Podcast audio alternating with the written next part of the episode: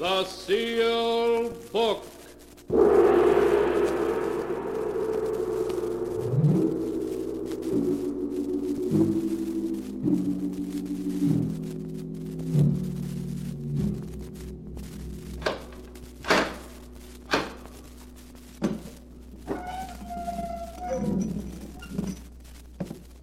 Once again, the keeper of the book has opened the ponderous door to the secret vault, wherein is kept the great sealed book, in which is recorded all the secrets and mysteries of mankind through the ages. Here are tales of every kind, tales of murder, of madness, of dark deeds, strange and terrible beyond all belief. Keeper of the book, I would know what tale we tell this time. Open the great book and let us read. Slowly, the great book opens.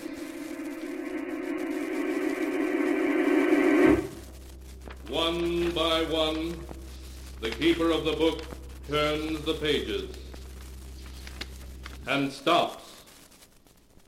Ah, the strange story of three people who ventured into a long-lost cavern, a cavern cursed by the ancient Aztecs.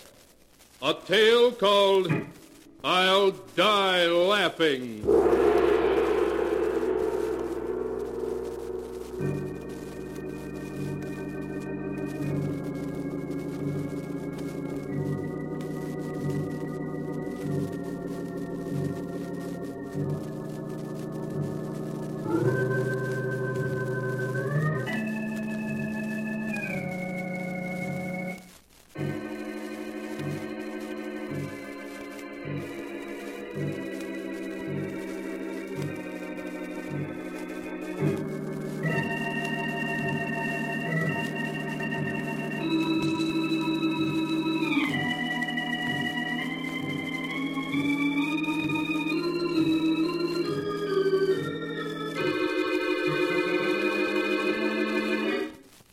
Here is the tale, I'll Die Laughing, as it is written in the pages of the sealed book.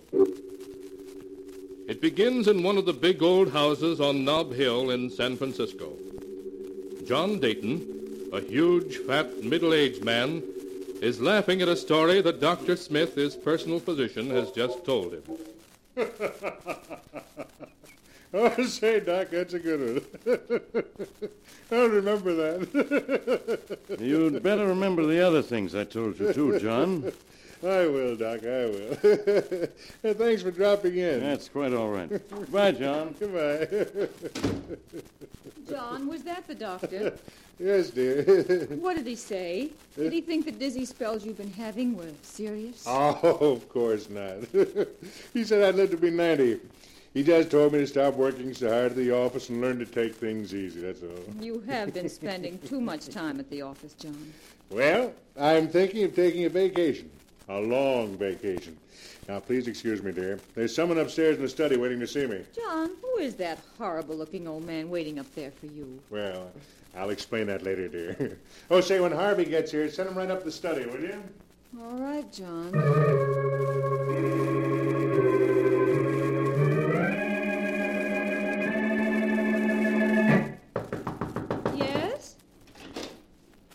Harvey, come in. Hello, Laura. John phoned. Said he wanted to see me. Is he in? Yes, he's upstairs now. Laura, listen. Is it about us? Oh, no. He doesn't suspect anything. This is about something else. There's a perfectly weird old man up there with him now who. Yes, I know. An old prospector named Gimpy Gordon. I sent him to John. You sent him? What do you mean? Well, this Gordon came to the office last week. John was out, so I talked to him. He told me a ridiculous story about a lost Aztec treasure in a secret cave in New Mexico. I knew it was just the kind of thing that John would love, so I told Gordon to come and see John here at the house. And I warned him to be sure not to mention having spoken to me. But why, Harvey? I want John to decide to go looking for that treasure and to take us along. I I don't understand. Darling, John is like a boy in many ways, but he isn't a complete fool. If he finds out about us, we'll both be out in the cold. You'd lose this lovely mansion and all the things you enjoy so, and I'd lose my job as lawyer for the John Dayton Enterprises. Oh, I wish we could make a clean breast of it. Tell John we love each other and that. And live in a garret someplace on love and a crust of bread? No, Laura, it wouldn't work. No, no, I suppose not. Oh, what are we going to do? Suppose something should happen to John. An accident, say. Harvey, you don't mean Hello, that. Harvey, is that you? Uh, yes, John, I'm on my way up now. Well, hurry up, old man. I've got something mighty interesting for you. Right away, John.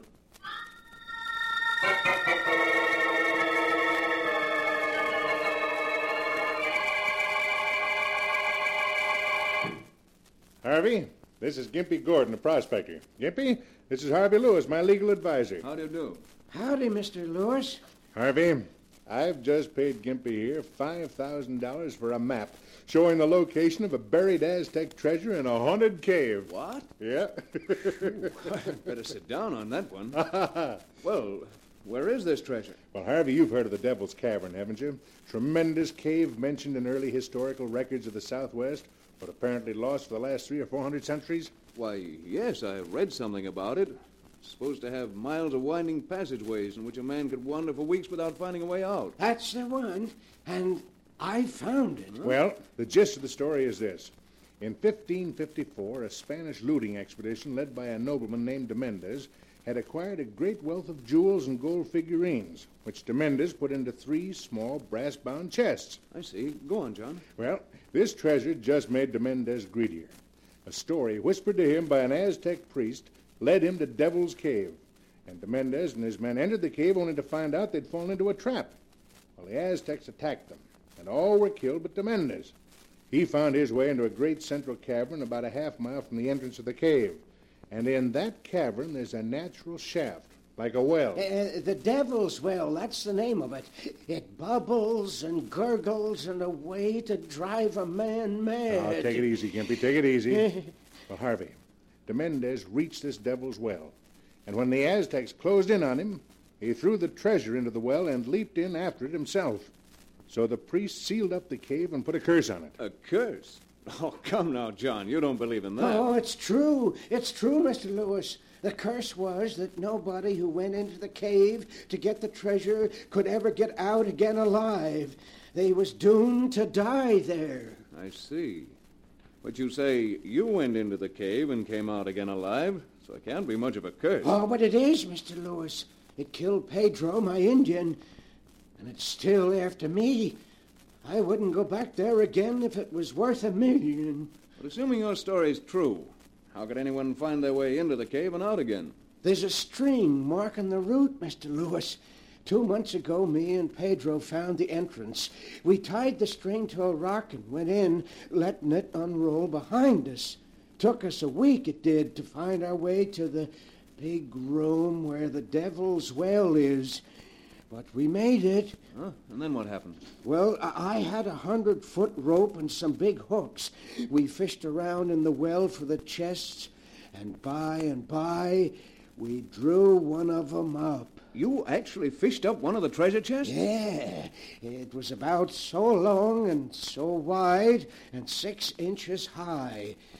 I shook it, and we could hear the jewels rattle inside of it. Where is it now? What happened to it? Well, when Pedro seen the chest, he grabbed for it and tried to push me into the well. Well, I ducked, and Pedro got hold of the chest when all of a sudden he fell over into the well with it. Well, what did you do? Oh, I run for it before the cave and the well could get me, too. I followed the string back, and I didn't stop till I was outside. But all the way, I heard Pedro calling to me for help. And now, now, whenever I hear the well, I hear him, too, calling to me, still calling to me. Well, Harvey, that's the story. And making all due allowances, I think it's well worth investigating, don't you? Hmm. Say, it is an interesting yarn, John. And I think it'd be a lot of fun to look into it, whether we find any treasure or not. Good. Then we'll do it. You and me and Laura. It'll be a vacation for all of us. Oh, And, no, uh, no, no. what is it, Gimpy? What's the no. matter? He looks scared to death. you know, I- The devil's well. I hear it again. It's calling me. Oh, come now, Gimpy. You're letting your nerves get the better of No, you. no, no. No. I hear it, I tell you. Listen. We don't hear a thing, Gordon. It's just your imagination. No, no, no, I hear it. I hear it. Oh,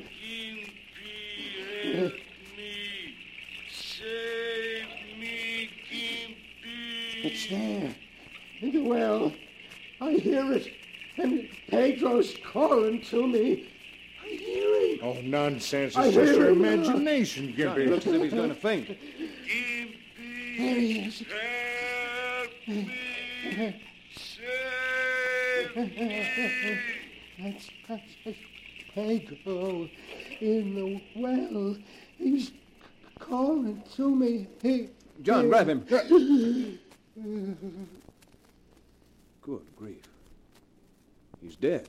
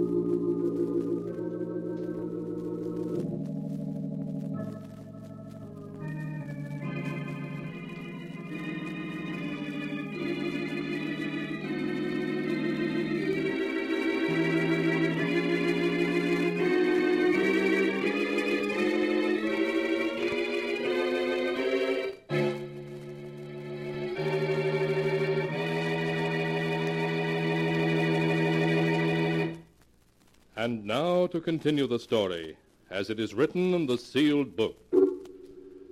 The doctor's examination showed heart failure to be the cause of Gimpy Gordon's death, not an ancient Aztec's curse. In spite of the tragedy, John Dayton went ahead with his plans with undiminished enthusiasm. Laura, his wife, protested, but Harvey added his persuasion to John's, and at last she agreed to go on the treasure hunt with them. A week later, they were ready. John's car loaded with all the necessary equipment. Harvey, I've hardly had a chance to speak to you all week. Before John comes and we start out, you must tell me. What are you planning? Why, Laura, darling, we're just going on a treasure hunt. An expedition from which I expect to return with a fortune. A fortune? From a lost cave? You're not serious. Oh, but I am. It'll be a fortune that I can claim for my own after we return. A very beautiful fortune. You, my dear. Harvey, you don't know what you're saying. But I do. It's the only way out. It's what I had in mind when I sent Gimpy to John in the first place. I've been thinking for a long time that John would have to have an accident. Harvey, I'm afraid. You mustn't be. Just leave everything to me. I'll know what to do when the time comes. And when we get back, we'll be able to be together always. Yes, yes, I know. But suppose someone suspects. No one will. After all, on an expedition of this kind, accidents are bound to happen. No one will be able to prove a thing against us.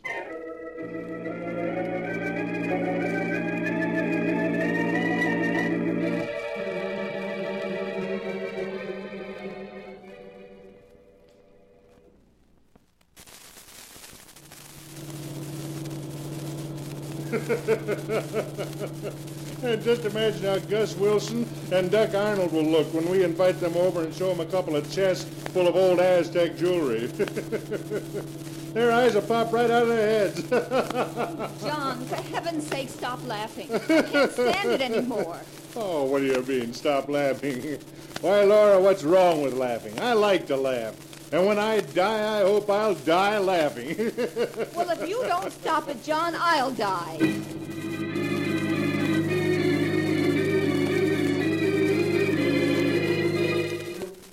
After that, all three were silent as they drove.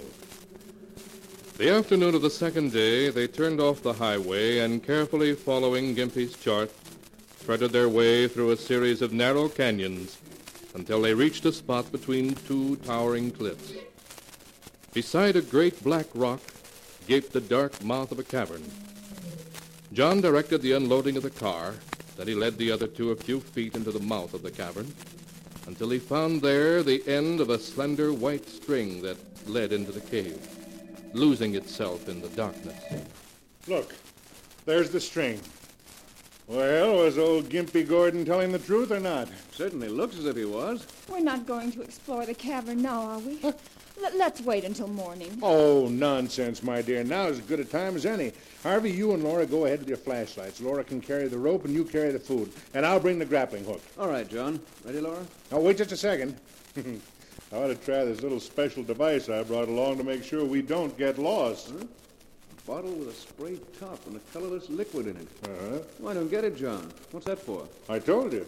It's to make sure we don't get lost. Now, watch. I'll spray some of the ink in this bottle on the wall of the cavern. There. Now, I've sprayed a spot on the wall. Now, shine my flashlight on it. What? Well, I don't see a thing. That's because the ink is a special invisible type. You see, the ink only shows up when you look at it through special glasses. Now, here, Harvey, put on these colored glasses. All right, John. What do you see? Why, George, you're right. The ink has a greenish glow when you look at it through the glasses. Ah, you see, it works. I'm going to use this bottle to spray the ink on the walls of the cave, and it'll mark the proper passage. Oh, John, you always have to amuse yourself with something silly like that, don't you? It isn't silly. It'll give us a double check on the right route so we can't get lost. Now, you two start. I'll bring up the rear, and every ten feet I'll squirt a little of this stuff on the wall. Then we won't have to worry about Gimpy's string.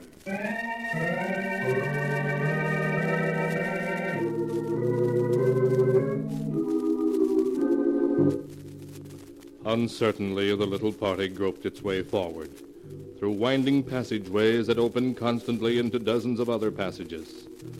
They would have been lost in no time but for the slender white string that led them ever deeper in the echoing depths. Half an hour later, they came out into a great chamber far below the surface. Huge stalactites hung from the ceiling, glistening damply in the beams of their flashlights. They advanced a little way into the underground chamber and put down the ropes and other equipment they were carrying. A low gurgling and moaning of water echoed through the cavern. That's the sound Gimpy mentioned, Harvey. It means we've reached the Devil's Well. Look, over here. A round opening in the floor of the cabin. Yes, this is it, all right. John, be careful. Don't worry about me, Laura. You stay there with our equipment if you like. Say, water isn't gurgling anymore. No. Oh, but Gimpy said it came and went. Must be an underground stream causing it. Say, Harvey, shine your light down here. Let's see how deep it is. Hmm, a hundred feet at least.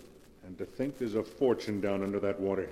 By George, before we go back, what do you say we drop the grappling hook down and see what we can find, huh? Now? Yeah, sure. All right, John. I'll admit I'm kind of curious myself. Harvey, get me the rope and the grappling hook, will you? We may bring up one of those chests the first try. of course, John. It won't take a second to try our luck. Uh, Laura, have you got the rope there? Yes, right here. Harvey, you're, you're not going to do it now? Yes, yes, I am. There's no sense in waiting. We'll be out of here in 30 minutes, free to live our own lives just as we wish. Have you got that rope yet, Harvey? It was tangled, John. I'm bringing it now. Just keep your nerve, Laura. It'll be all over in a minute. Right. Uh, here's the rope, John, and the grappling hook, too. Oh, fine. Just give me a hand with it. Harvey, what are you doing? Just giving you the rope, John, but not quite as you expected. Yeah. Now I try to move your arms. Well, I. You, you've bound my arms to my sides, Harvey. What's the meaning of this? I'll tell you what it means, John. It means that you're about to die. Die? Have you gone crazy? You fool. Why do you think I arranged this silly treasure trip anyway? You arranged it. Why, I arranged That's it. That's what you think, but you're wrong. Old Gimpy Gordon came to me first with his ridiculous story, and I passed him on to you. I knew it'd give Laura and me a ch- the opportunity we needed to get rid of you. Laura, is this true? Are you in this with Harvey, this this murder plot? Harvey, hurry. Please hurry. Oh, so it is true. You two brought me here to kill me. And I thought. what a joke on me. You won't think it's a joke for long. Because in just a minute you're going down in that well, John. The story we'll tell is that you got tangled in the rope, tripped and fell in. And if anyone comes to fish out your body, John, it was an accident. if anyone comes to fish up my body. oh, that's a joke, Harvey. you don't know how good a joke it is. but you will. You will. Make him stop laughing. Make him stop laughing. Now make him stop. Goodbye, John!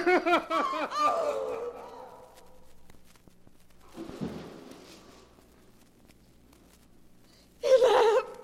He laughed when you pushed him, Harvey. He always said he'd die laughing, and he did. He did. Laura, pull yourself together. It's all over now, do you hear? It's all over. Yes.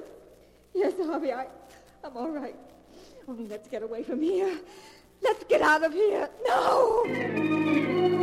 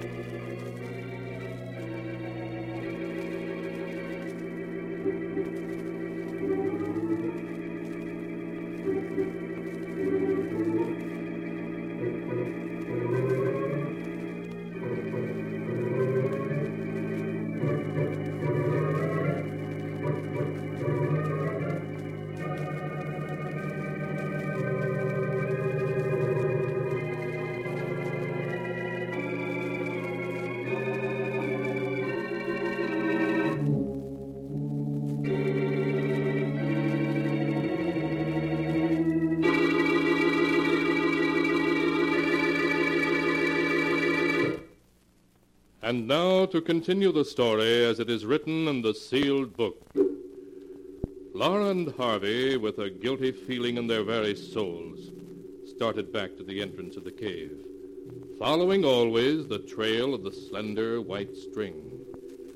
But their progress seemed so slow, all too slow in their hurry to get away from what they were leaving behind in the Devil's Well. Harvey, hurry.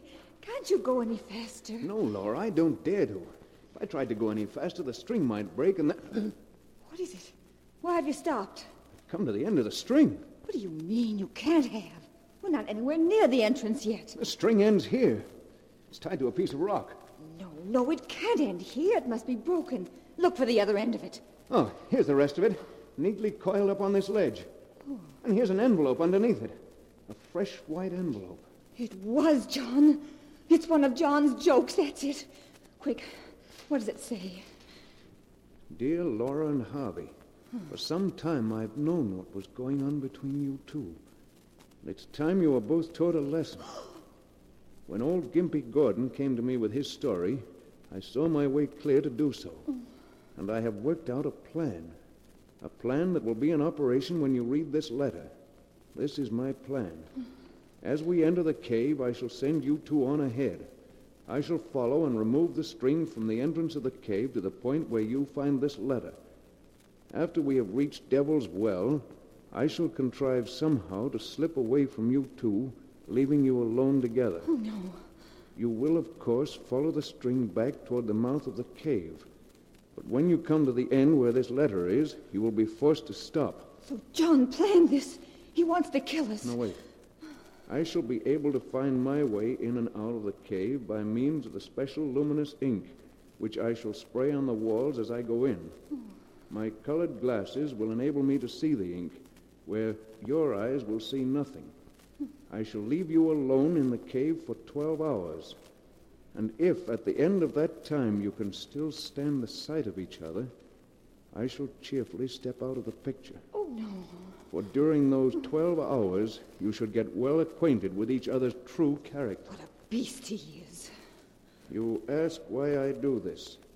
Because Dr. Smith has told me that at best, I can hope to live not more than six months. No. And under the circumstances, I don't much care what happens. No.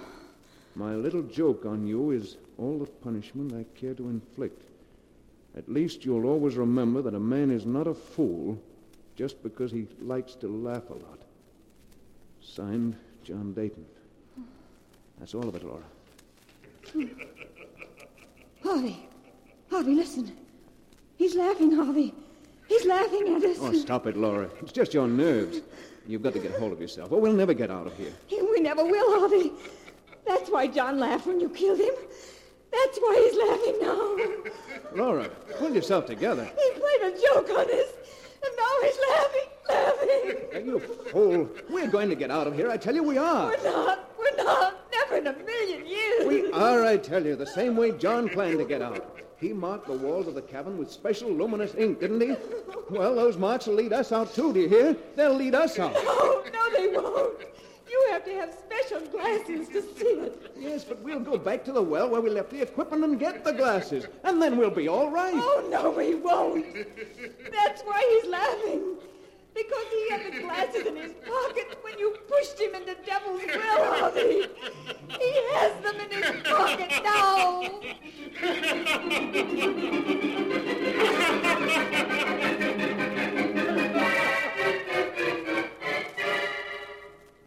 And that is the tale of I'll Die Laughing, as it is written in the sealed book. For days, Laura and Harvey wandered through one corridor after another, seeking the entrance of the cave. John's laughter echoed in their ears, as time and time again they ran into blank walls. Weeks later, a searching party found their bodies lying a scant hundred yards from the entrance of the cave.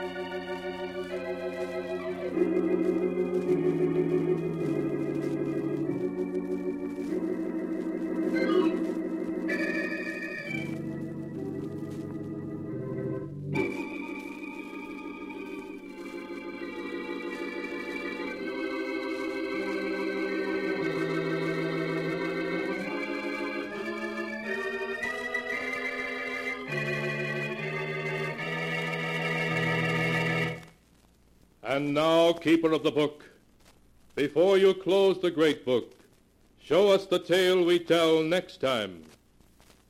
This one. Ah, yes. Why, this is amazing. It's the tale of a mad killer who lived alone in a great country house. That is, until two murderers came to live with him. A tale called Design for Death.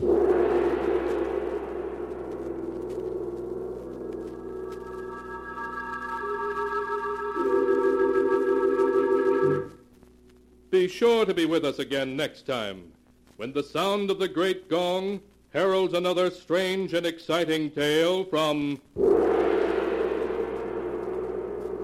the Sealed Book.